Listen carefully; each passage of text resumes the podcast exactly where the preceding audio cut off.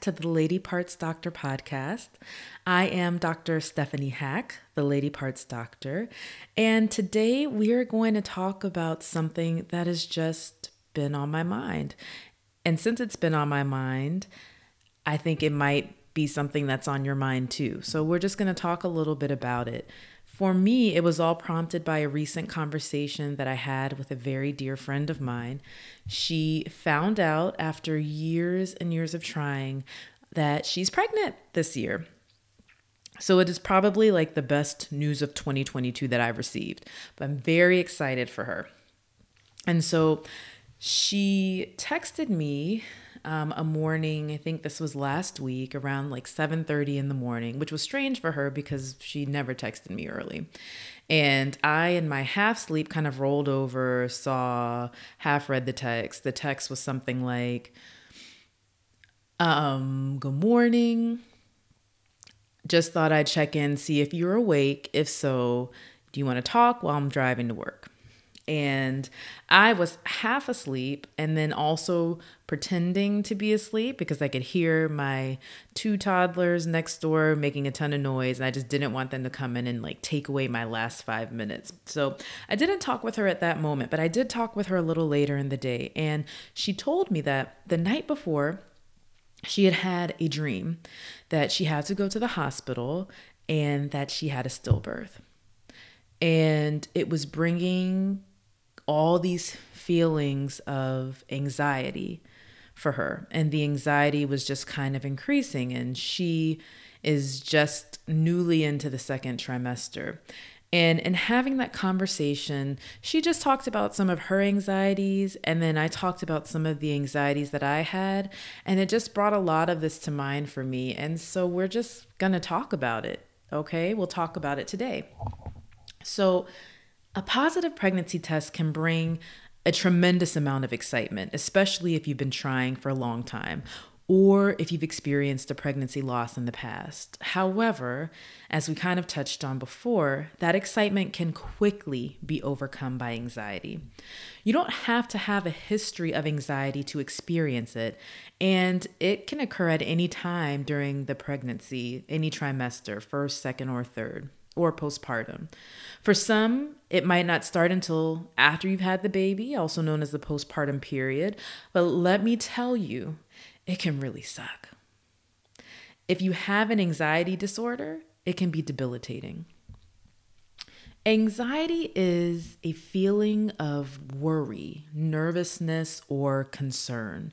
And it's a very common feeling to have every now and then you know, I think we've all had a sense of anxiety. Maybe you had like a project due, or you had an event that you had to attend, or maybe you had something to host, and then that thing came and went, and then the anxiety was gone and you felt better.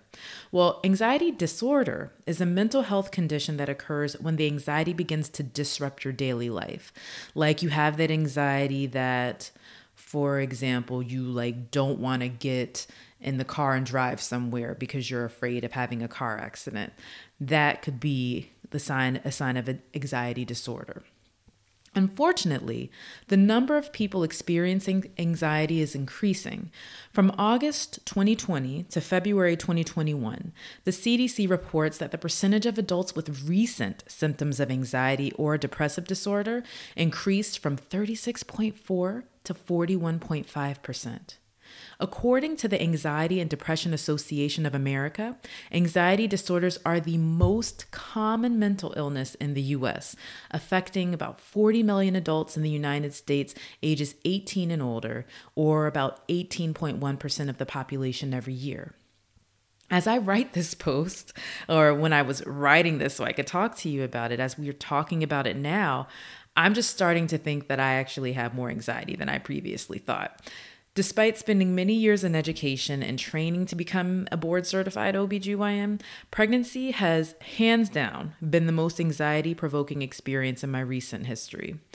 With my first pregnancy, I was so excited. I didn't have a care in the world. I was just happy to be pregnant because I didn't know if I could be pregnant, and I was, and it was a great thing. And then um, that pregnancy ended in an early miscarriage. And I spent about two years trying to become pregnant again. Every delayed period that I thought might end in pregnancy, but actually ended with a negative pregnancy test, made me more anxious. I was concerned did I have infertility? What was going on? Um, I was ecstatic to finally get pregnant again, but then I was nervous that I was going to miscarry again, of course. I remember constantly sneaking to ultrasound myself after office hours, of course, to make sure that there was still a heartbeat. My personal experience, coupled with my professional experience of seeing many, many different pregnancy outcomes, good, bad, and very bad, made me a constant worrier throughout the pregnancy. then, then I found out that my baby was breech and had pretty much been breached since my anatomy ultrasound at 20 weeks. And then I worried about my impending cesarean section. Although I perform C sections all the time, even like up to my third trimester of pregnancy, at 36 weeks, I was doing C sections. I began to worry about all of those risks that I constantly discuss constantly discuss with my patients. So we talked about the risks, benefits, and alternatives, and then I began to worry, well, is there going to be a complication? Am I going to bleed too much? Am I going to get an infection? Is something bad going to happen? When I took my baby home from the hospital, I worried even more. Surprise. You know, the baby comes, you get through all of that anxiety, you think it's all over, but no, now you're responsible for this very tiny human being that needs you. And I worried even more. First, was he safe riding in his car seat? Are we strapping him in properly? Then, is he getting enough sleep? Does he have enough wet diapers? Is this the right color of poop? And don't even get me started on breastfeeding. The constant anxiety about if your baby is getting enough food is enough to drive the sanest person out of their mind. I had a little notepad that I kept at the bedside, and I marked what time I started breastfeeding and what time I stopped breastfeeding, and on which breast I had done it, and what time there was a wet diaper and what time there was a poop diaper. My husband would just look at me like, You are definitely type A. But I needed this. This was helpful for me. Unfortunately, things got better. The baby grew, my husband and I got the hang of parenting, and life was good. And my anxiety was at a minimum until my next pregnancy. After a couple of more miscarriages, I found out I was pregnant with our second child in December of 2019. Again, my husband and I were ecstatic. The previous months had been trying, but the reward was great. In January of 2020, I first started reading about a mysterious viral illness that was developing, and by March, my office had shut down. As I continued to see patients at the start of the pandemic, my anxiety would skyrocket every time another article about the effects of coronavirus on pregnancy was published. We knew nothing. Was getting COVID 19 similar to getting the flu while pregnant, which has increased risks of hospitalization and death in pregnant women? The article that really put me over the top discussed a small study out of the UK that found an increased risk of preterm labor in women who were pregnant women who were infected with COVID.